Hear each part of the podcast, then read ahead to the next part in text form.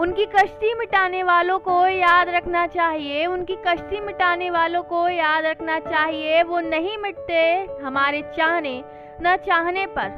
जो होते हैं चिराग, जो होते हैं चिराग, चमकते हैं सूरज की तरह, वो नहीं मिटते।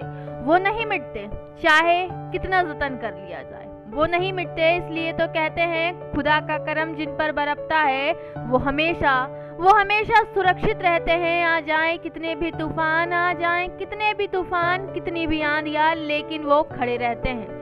वो बच जाके, वो बच जाके निकल जाते हैं। वो गिर कर उठ जाते हैं, वो हज़ार ठोकरे खाकर भी बन जाते हैं। कुछ शख्सियत ऐसी भी होती है, कुछ शख्सियत ऐसी भी होती है जो एक समय के बाद हीरे की तरह बनकर निकलती है। इसलिए तो कहते हैं, ईश्वर दे अगर ठोकर तो ठहर ठहर जा। ईश्वर दे अगर ठोकर तो ठहर जा, दो पल सुन और फिर आगे बढ़ जा। गिर रहा है, गिर, लेकिन खुद को बनाने के लिए हर दिन उठने की भी तमन्ना दिल में कर जा। क्योंकि तू है तू है तो तेरा होना है और तेरे ना होने से किसी का कुछ नहीं, लेकिन तेरा विश्वास ही तेरे लिए सबका होना है। तू है, तेरा विचार तुझे ले जाएगा।